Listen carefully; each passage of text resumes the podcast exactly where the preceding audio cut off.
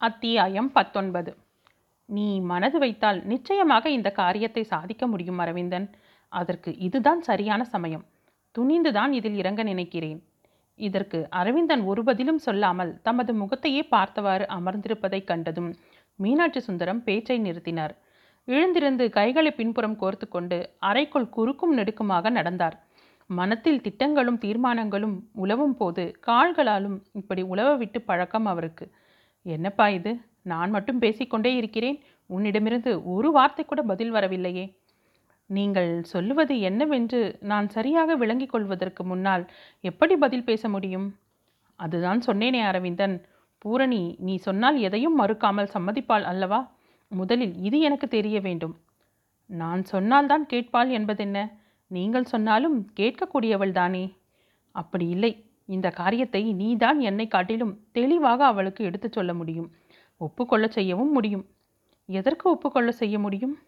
அவசரப்படாதே நானே சொல்லிக்கொண்டு வருகிறேன். கவனமாக கேள். தனது கூர்ந்து நோக்கும் ஆற்றலை எல்லாம் ஒன்று சேர்த்து அவர் முகத்தையே பார்த்தான் அரவிந்தன். அவர் தொடர்ந்தார். இன்னும் ஏழு எட்டு மாதத்தில் பொதுத் தேர்தல் வருகிறது. ஆமாம் வருகிறது. அரசியல் துறையில் ஈடுபடுகிறவர்களும் பதவி வகிக்கிறவர்களும் இன்று நாட்டில் எவ்வளவு செல்வமும் செல்வாக்கும் புகழும் குவித்து மாமன்னர்களைப் போல் வாழ்கிறார்கள் என்பதை நீயே நன்கு அறிவாய். அறிவேன் அதற்காக? நீ மடக்கி மடக்கி கேள்வி கேட்பதை பார்த்தால் நான் இப்பொழுது சொல்லியிருப்பதை கேட்பதற்கு முன்னாலேயே அதன் மேல் உனக்கு எதிர்மறையான அபிப்பிராயம் உண்டாகிவிட்டார் போல் தோன்றுகிறதே. அப்படியெல்லாம் ஒன்றுமில்லை. நீங்கள் மேலே சொல்லுங்கள். நான் உன்னை எதற்காகவோ வற்புறுத்தி ஏமாற்றுகிறேன் என்று நினைத்து கொள்ளாதே. நல்ல சமயத்தில் இந்த யோசனை என் மனத்தில் உருவாயிற்று. நகரத்தில் முக்கிய பிரமுகர்கள் எல்லோருமே இந்த யோசனை பிடித்திருக்கிறது. நிச்சயம் வெற்றி கிடைக்கும் என்று ஆமோதித்து கூறி எல்லோருமே ஒத்துழைப்பதாக சொல்கிறார்கள். பணச்செலவை பற்றி நான் கவலைப்படவில்லை. என்னால் தாங்க முடியும். சூழ்நிலையும் சாதகமாக இருக்கிறது. நீங்கள் தேர்தலுக்கு நிற்கப் போகிறீர்களா? நானா? விளங்கினார் போலத்தான். விடிய விடிய ராமாயணம் கேட்டுவிட்டு சீதைக்கு ராமன் சிற்றப்பாவா என்கிறாயே. நான் நின்றால் ஜாமீன் தொகை இழக்க வேண்டியதுதான். எனக்கு எது அத்தனை பேரும் புகழும்? பின் யாரை பற்றி சொல்கிறீர்கள்? இன்னும் உனக்கு புரியவில்லை அரவிந்தன். பூரணியை வடதொகுதி பாராளுமன்ற உறுப்பினர் பதவிக்கு நிறுத்தலாம் என்பது என் திட்டம். அவள் நின்றால் நிச்சயம் ஆகிவிடும். மேடை மேடையாக பேசி புகழும் பெருமதிப்பும் பெற்றிருக்கிறாள். அவள் போய் பேசாத கிராமங்கள் இல்லை. அநேக தொகுதிகளில் எல்லா பிரதேசங்களிலும் அவளை நல்ல முறையில் தெரிந்திருக்கிறது. சுதந்திரம் பெறுகின்ற வரை தொண்டாக இருந்த அரசியல் இன்று தொழிலாக மாறிவிட்டது. பூரணியை போன்ற ஒரு நல்ல பெண்ணை சூதுவாதும் நிறைந்த அழுக்குமயமான அரசியல் பள்ளத்தில் இறங்க இறங்கச் சொல்கிறீர்களே. இப்போது அவள் பெற்றிருக்கும் பேரும் புகழும் அவளுடைய தமிழ் அறி அறிவுக்காகவும் தன்னலமற்ற சமூக தொண்டுக்காகவும் தன்னலமற்ற பேரறிஞர் அழகிய சிற்றம்பலத்தின் பெண் என்பதற்காகவும் அவளை அடைந்தவை. அரசியலில் ஈடுபடுவதன் காரணமாகவே அவள் இவற்றை இழக்க நேர்ந்தாலும் நேரலாம். தவிர இந்த நூற்றாண்டில் முதல் இல்லாமல் லாபம் சம்பாதிக்கின்ற பெரிய வியாபாரம் அரசியல்தான். பண்புள்ளவர்கள் அந்த வம்பில் மாட்டிக்கொள்ளாமல் சமூக பணி செய்து கொண்டிருப்பதே நல்லது. மேலும் பூரணி இப்பொழுது முழு நோயாளியாகி ஓய்வு கொள்ளப் போயிருக்கிறார்கள். அவள் கோடைக்கானலில் இருந்து திரும்ப மாத கணக்கில் ஆகும். அவளுடைய நிம்மதியை குலைத்து இதில் கவனம் செலுத்தச் செய்வது நல்லதாக இருக்கும் என்று நீங்கள் நினைக்கின்றீர்களா? அவளுக்கு ஒரு சிரமம் இல்லையே. வந்து அபேற்றை மனு தாக்கல் செய்துவிட்டு போனால் மறுபடியும் தேர்தலுக்கு பத்து நாட்கள் இருக்கும்போது திரும்பவும் வந்து நாலு இடங்களில் பேசினால் போதும். மற்ற காரியங்களை எல்லாம் நாம் பார்த்து கொள்கிறோம். நீ இருக்கின்றாய். அந்த தையற்கடை பிள்ளையாண்டான் இருக்கின்றான். ஒரு நாளைக்கு நூறு போட்டு பேசச் சொன்னாலும் அந்த பையன் சளைக்காமல் பேசுவான். பிரச்சாரமே அதிகம் வேண்டாம். ஒரு பெண் தேர்தலுக்கு நிற்கிறாள் என்பதே போதும். பூரணியைப் போல் இத்தனை பேருள்ள பெண் நிற்கின்ற போது போட்டி இருந்தாலும் வலுவிழந்து போகும். நீ என்ன நினைக்கின்றாய் அரவிந்தன்? இதில் உனக்கு ஏன் தயக்கம் ஏற்படுகிறது? நீங்கள் சொல்வதெல்லாம் சரிதான். ஆனால் ஆனால் என்ன ஆனால் தைரியமாக எனக்கு நல்ல முடிவு சொல். பூரணியைப் போல் நல்லவர்கள் நுழைவதாலேயே அரசியல் நிலை சீர்திருத்தலாம் அல்லவா? தான் எந்த சூழ்நிலையில் இருந்தாலும் அந்த சூழ்நிலையை தூய்மைப்படுத்துகின்ற புனித தன்மைதான் அவளிடம் இருக்கின்றதே. அப்படி இருக்கும்போது நாம் ஏன் அஞ்ச வேண்டும்? நீங்கள் சொல்கிறீர்கள் எனக்கெனவோ பயமாகத்தான் இருக்கிறது. இதோ பார் அரவிந்தன் இந்த காரியத்தை இவ்வளவு அலட்சியமாக நீ கருதலாகாது. என் மானமே இதில் அடங்கி இருக்கிறது நகரத்து பெரிய மனிதர்களை அடக்கிய கூட்டத்தில் நான் வாக்கு கொடுத்து விட்டேன். பூரணியை நிறுத்தினால்தான் இந்த தொகுதியில் வெற்றி கிடைக்கும் என்று எல்லோரும் நம்புகிறார்கள். அடுத்த ஞாயிறன்று தேர்தல் பற்றிய தீர்மானங்களுக்காக மறுபடியும் நாங்கள் சந்திக்கின்றோம். அன்று அவர்களுக்கு இது பற்றி உறுதி சொல்வதாக நான் ஒப்புக்கொண்டிருக்கின்றேன். மீனாட்சி சுந்தரத்தின் குரல் திட்டமாக உறுதியாக சிறிதளவு கண்டிப்புடன் கலந்து ஒலித்தது. இன்னும் நூறு ஆண்டுகளுக்கு போதுமான அரசியல்வாதிகளும் தலைவர்களும் இப்போதே இந்த நாட்டில் நிறைந்திருக்கின்றார்கள். விவேகானந்தர் போல் ராமலிங்க வள்ளலார் போல் ஒழுக்கத்தையும் பண்பாடுகளையும் ஆன்ம எழுச்சியையும் உண்டாக்குகின்ற ஞானிகள்தான் இந்த ஒரு நூற்றாண்டுக்குள் மீண்டும் இந்த நாட்டில் தோன்றவில்லை. தயவு செய்து பூரணியையாவது இந்த வழியில் வளரவிடுங்கள் அரசியல் சேற்றுக்கு இழுக்காதீர்கள். சிறிது தைரியத்தை வரவழைத்து கொண்டு தழுதழுத்த குரலில் கூறினான் அரவிந்தன். இவ்வளவு உறுதியாக வேறெந்த காரியத்திற்கும் அவன் இதற்கு முன் அவரிடம் மன்றாடியதில்லை. அவரை எதிர்த்து கொண்டு கருத்து மாறுபட்டு வாதாடியதும் இல்லை. அவர் அவனுக்கு படியளப்பவர் அவரிடம் பணிவும் நன்றியும் காட்ட வேண்டியது அவன் கடமை. அவருக்கு அறிவுரை கூறுவது போல் அவருக்கு முன்பே தன்னை உயர்த்தி வைத்து கொண்டு பேசலாகாது. ஆயினும் உணர்ச்சி வசப்பட்டு சற்று அதிகமாகவே பேசியிருந்தான் அவன். மீனாட்சி சுந்தரம் அயர்ந்து விடவில்லை. அவன் அருகே வந்தார். மெல்ல சிரித்தார். வாஞ்சையோடு அவனது முதுகில் தட்டி கொடுத்தார். தனிந்த குரலில் அவனை நோக்கி கூறலானார்.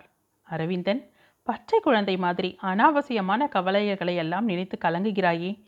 உன்னைப் போலவே எனக்கும் பூரணியின் எதிர்கால நலனில் மிகவும் அக்கறை உண்டு. அவளுக்கு கெடுதல் தருவதை நான் கனவில் கூட நினைக்க மாட்டேன்.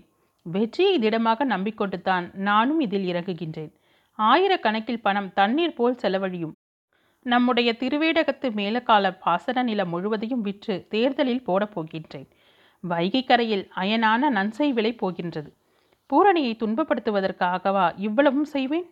இத்தனை வருஷங்களாக பெற்ற பிள்ளை போல் என்னிடம் பழகுகின்றாயே உன்னால் என்னை புரிந்து கொள்ள முடியவில்லையா? அப்படியானால் அப்புறம் உன்னிஷ்டம் சிறிது நேரம் அவருக்கு என்ன மறுமொழி கூறுவதென்று தோன்றாமல் சும்மா இருந்தான் அரவிந்தன். அவனிடமிருந்து என்ன பதில் வரப்போகிறதென்று அவனையே இமையாத கண்களால் கவனித்து கொண்டு அவரும் நின்றார். அந்த சமயத்தில் இடையிடையே பூக்கள் உதிர்ந்து நார் தெரியும் ஒரு ரோஜாப்பூ மாலையை கையில் ஏந்தி கொண்டு முருகானந்தம் வந்து சேர்ந்தான். இப்போது தானப்பா கூட்டம் முடிந்தது? ஒன்றரை மணி நேர பேச்சு. தொழிலாளர்களுக்கு இழைக்கப்படும் அநீதிகளை பற்றி வெளுத்து கட்டிவிட்டேன். தொண்டை வறண்டு போச்சு என்று அரவிந்தன் மட்டும்தான் அங்கு இருப்பான் என்னும் எண்ணத்தில் இறைந்து கூறிக்கொண்டே உள்ளே நுழைந்த முருகானந்தம் மீனாட்சி சுந்தரம் இருப்பதைக் கண்டு கூச்சம் அடைந்தான் வா தம்பி நல்ல சமயத்தில் தான் வந்திருக்கிறாய். உனக்கு ஆயுசு நூறு. இப்போதுதான் சற்று முன் அரவிந்தனிடம் உன்னை பற்றி சொல்லிக் கொண்டிருந்தேன் என்று அவரே தாராளமாக வரவேற்ற பின்புதான் முருகானந்தம் கூச்சல் தணிந்து இயல்பு நிலையை அடைந்தான். தன்னுடைய கோடைக்கானல் கடித போக்குவரத்து விவகாரத்தை மீனாட்சி சுந்தரம் வரை எட்டவிட்டு அவரையும் கூப்பிட்டு வைத்துக்கொண்டு தன்னை விசாரிக்க அரவிந்தன் காத்திருக்கின்றானோ என்னும் தயக்கமும் முருகானந்தத்தின் கூச்சத்திற்கு ஒரு காரணம். அப்படி இல்லை என அப்போதே தெரிந்தது. இப்போது அவசரமில்லை அரவிந்தன். உனக்கு நிதானமாக யோசிக்க கொஞ்சம் நேரம் தருகிறேன். நீ இந்த தம்பியையும் கலந்து சிந்தித்து கொண்டு நாளைக்கு காலையில் எனக்கு முடிவு சொன்னால் போதும். அப்புறம் உன்னையே கொடைக்கானலுக்கு அனுப்புகின்றேன். பூரணியையும் ஒரு வார்த்தை கேட்டு தெரிந்து கொண்டு வந்து விடலாம். எனக்கு வீட்டுக்கு போக நேரமாயிற்று. நான் வருகின்றேன். காலையில் பார்க்கலாம் என்று அவர்கள் இருவரையும் தனிமையில் அங்கு விட்டு கிளம்பினார் மீனாட்சி சுந்தரம்.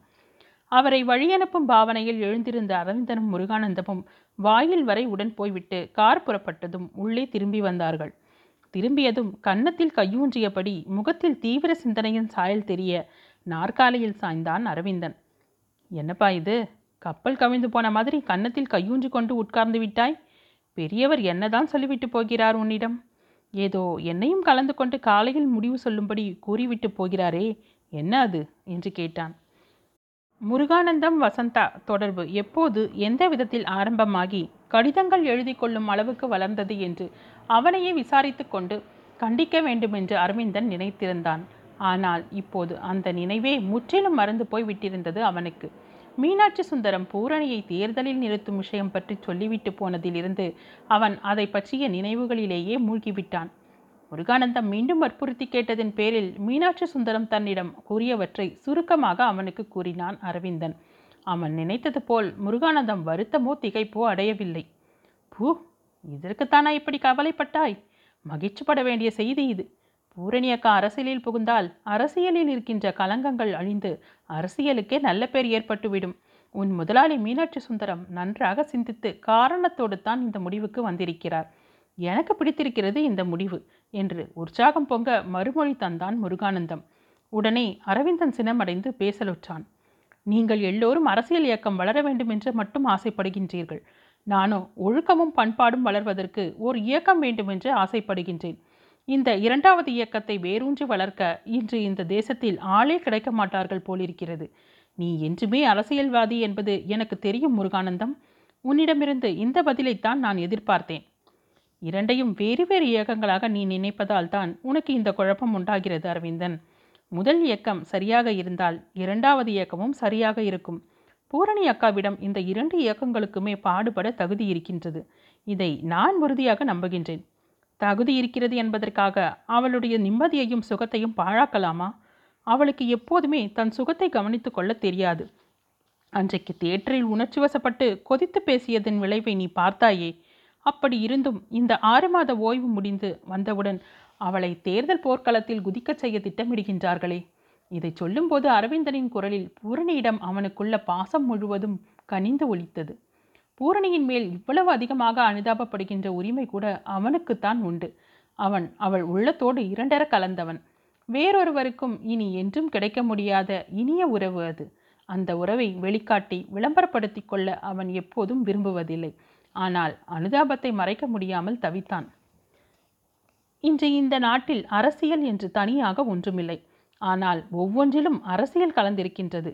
பெரிய வலையில் ஒரு நூலால் அருந்தாலும் வலை முழுவதும் தோய்ந்து பின்னல் விட்டு போகின்ற மாதிரி அரசியலில் ஏற்படும் ஒவ்வொரு மாறுதலும் மற்றவர்களும் மாறுதலை உண்டாக்குகிறது. பூரணியக்காவைப் போல் பண்பும் ஞானமும் உள்ள ஒருவர் அதில் ஈடுபடுவது எல்லா துறைகளுக்கும் நல்லதுதான் அரவிந்தன். இப்படி நீண்ட நேரம் ஏதேதோ பல நியாயங்களை எடுத்துச் சொன்னான் முருகானந்தம். அரவிந்தன் பேசி அவன் மாணவ நிலையிலிருந்து கேட்பதுதான் வழக்கம். அன்று அவ்வழக்கம் மாற்றி அமைந்து விட்டது. இதில் எனக்கென்ன வந்ததப்பா? அவரும் சொல்கின்றார் நீயும் அதையே ஒத்துப்பாடுகின்றாய் அவளை கேட்டு தெரிந்து கொண்டு செய்யுங்கள் என்று மறுப்பின் வேகம் குறைந்து தளர்ந்தாற்போல் பட்டுக்கொள்ளாமல் சொன்னான் அரவிந்தன். மறுநாள் மீனாட்சி சுந்தரம் வந்து கேட்டபோதும் இதே மாதிரி மனம் தழுவாமல் பட்டுக்கொள்ளாத விதத்தில் தான் பதில் சொன்னான் அவன். ஆனால் அவர் அவனை அப்படியே விட்டுவிடவில்லை மீண்டும் கடுமையாக வற்புறுத்தினார். யாருக்கு வந்த விருந்தோ என்கின்றார் போல் நீயே இப்படி ஒட்டுதல் இல்லாமல் பேசுவதாயிருந்தால் நான் இப்போதே இந்த ஏற்பாட்டை கைவிட்டு விடுவேன். ஒன்றும் தலைக்கு கத்தி வந்து விடாது. நாலு பெரிய மனிதர்களுக்கு நடுவில் என் மானம் போகும். போனால் போகட்டும். உங்களுக்கெல்லாம் இல்லாதது எனக்கு மட்டும் என்ன? நீ இதற்கு ஒத்துக்கொண்டு எனக்கு உதவி செய்வதாயிருந்தால் இரண்டு நாட்கள் கழித்து கோடைக்கானல் போய் கேட்டு சம்மதம் வாங்கி கொண்டு வா. முடியாவிட்டால் முடியாதென்று இப்போதே சொல்லிவிடு. அரவிந்தன் அரை மனதோடு கோடைக்கானல் போய் பூரணியை கேட்டுக்கொண்டு வர இணங்கினான். இணங்காவிட்டால் அவர் ஆளை விடமாட்டார் போல் இருந்தது. மீனாட்சி அச்சக உரிமையாளர் மீனாட்சி சுந்தரத்தின் சொந்த ஊர் மதுரைக்கு அருகில் வையைக்கரை மேல் உள்ள திருவேடகம் என்ற அழகிய ஊராகும்.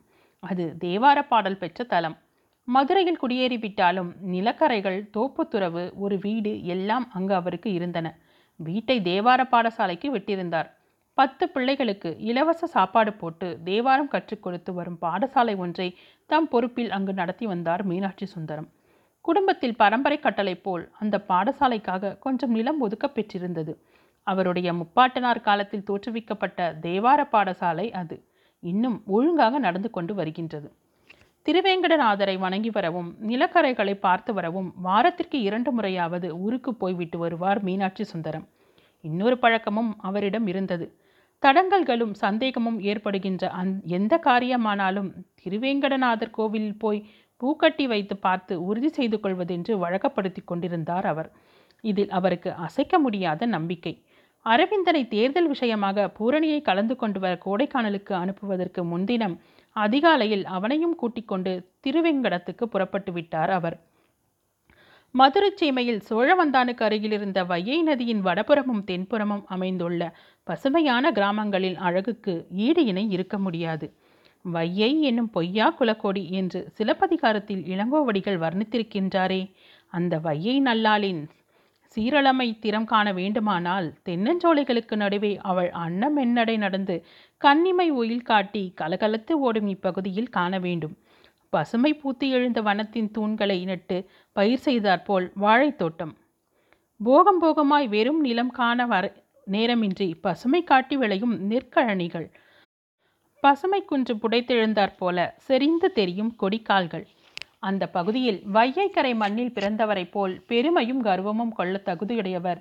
வேறெங்குமே இருக்க முடியாதென்பது மீனாட்சி சுந்தரம் அவர்களின் திடமான எண்ணம். திருஞான சம்பந்த பெருமான் மதுரைக்கு அருகில் சமணர்களோடு புனல்வாதம் புரிந்த காலத்தில் அவர் ஏடுவையை நதியை எதிர்த்து சென்று கரையேறிய தலமாதலால் அந்த ஊருக்கு திரு ஏடகம் என்று பெயர் ஏற்பட்டிருந்தது. இதற்கு முன்பும் இரண்டு மூன்று அதிகாலையில் அவரோடு திருவேடகத்திற்கு காரில் வந்திருக்கின்றான் அரவிந்தன்.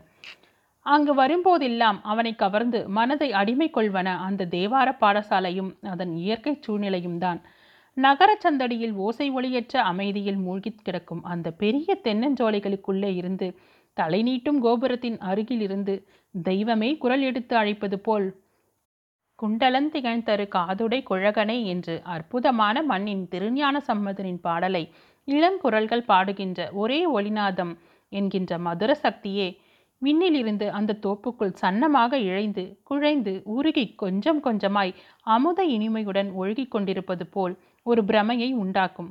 இந்த அனுபவத்தில் தோய்வதை அரவிந்தன் பேரின்பமாக கருதினான். தொலைவில் இருந்து பார்க்கும்போது ஊர் தெரியாது.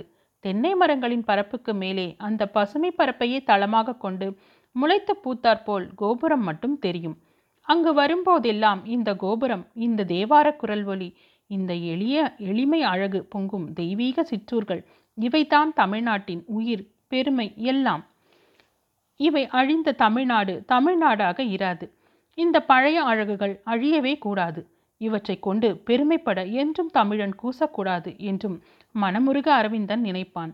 ஆனால் ஆடம்பர ஆரவாரங்களை கொழுகச் செய்து மனங்களை வளமாக்காமல் பணத்தை மட்டும் வளர்க்கும் நகரங்களின் வாழ்க்கை வேகத்திலும் அவசரத்திலும் இந்த அழகுகளை தமிழர்கள் மறந்தும் மறைத்தும் எங்கோ போய்க் கொண்டிருப்பதை நினைக்கும்போது அவன் உள்ளம் நோகும். ஏகடம் கண்டு கைத்தொழுதால் கவலை நோய் அகலும் என்று சம்பந்தர் பாடியிருந்தார்.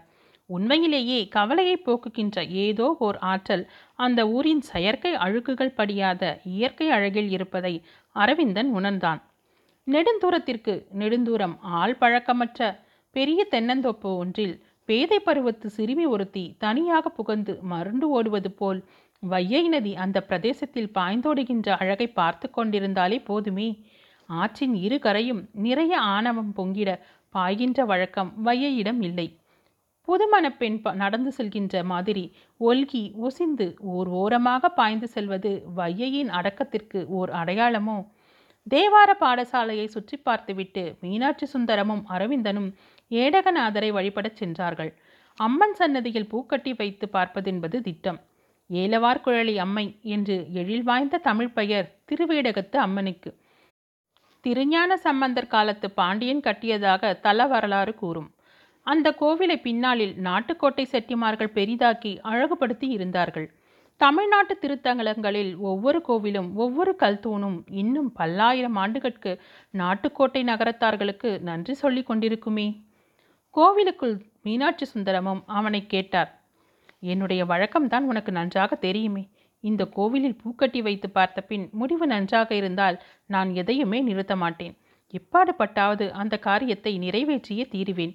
இப்போது இங்கே அம்மனுடைய தீர்ப்பு எப்படி ஆகிறதோ அப்படியே செய்வதற்கு நீயும் இணங்குகின்றாய். நீயும் கட்டுப்படுகிறாய் அரவிந்தன். என்ன உனக்கு சம்மதம்தானே? அரவிந்தனுக்கு சமய நம்பிக்கை உண்டு. ஆனால் சடங்குகளில் நம்பிக்கை குறைவு. அந்த சமயத்தில் அவரை விட்டு கொடுக்கலாகாதே என்பதற்காக சம்மதம்தான் என்று சொல்லி வைக்க வேண்டியதாயிற்று. அவர்கள் ஏலவார் குழலியம்மன் சந்நிதிக்கு முன் நின்றார்கள். இதோ இது நந்தியாவட்டை பூ இது செவ்வரளிப்பூ இரண்டையும் ஒரே மாதிரி இலையில் கட்டி போடுகிறேன். வெள்ளைப்பூ வந்தால் பூரணி தேர்தலில் நிற்கிறாள். சிகப்பு பூ வந்தால் நிற்கவில்லை என்று சொல்லி பூக்களை அவனிடம் காட்டிவிட்டு இலையில் வைத்து ஒரே அளவாக முடிந்து குலுக்கி போட்டார் அவர். எலிவாள் பின்னலும் அழுக்கு பாவாடையுமாக அம்மன் சந்நிதியில் நின்று கொண்டிருந்த ஒரு பெண் குழந்தையை கூப்பிட்டு இந்த இரண்டு பொட்டலங்களில் உனக்கு பிடிச்ச ஏதாவது ஒன்றை எடுத்து கொடுப்பாப்பா என்று கூறினார் மீனாட்சி சுந்தரம். சிறுமி சிரித்துக்கொண்டே இரண்டு முடிச்சுகளையும் பார்த்து இரண்டில் எதை எடுப்பதென்று தயங்கி நின்றாள் பின்பு குனிந்து ஒரு முடிச்சை எடுத்து அவர் கையில் கொடுத்துவிட்டு ஓடிவிட்டாள்.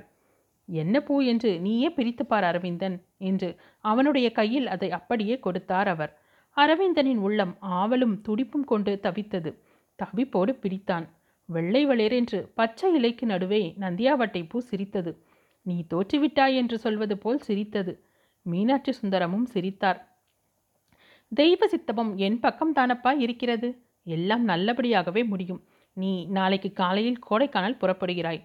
உன்னோடு அந்த முருகானந்தத்தையும் அழைத்து கொண்டு போ. இருவரும் எப்படியோ எடுத்து சொல்லி பூரணியை சம்மதிக்க செய்துவிட வேண்டும். உன்னால் முடியும். நான் இன்று மாலையே உங்கள் வரவு பற்றி பூரணிக்கு தந்தி மூலமாக தெரிவித்து விடுகிறேன் என்று பெருமை பொங்கச் சொன்னார் அவர். அரவிந்தன் மௌனமாக ஆகட்டும் என்பது போல் தலையசைத்தான். அவர்கள் இருவரும் திருவேடகத்திலிருந்து மதுரை திரும்பி வந்தனர். ஒரு முக்கியமான காரியமாக சந்தித்து பேசி வர அரவிந்தனை அனுப்புவதாக அன்று மாலையில் கோடைக்கானலுக்கு தந்தி கொடுத்துவிட்டார் மீனாட்சி சுந்தரம். குறிஞ்சி மலரும்.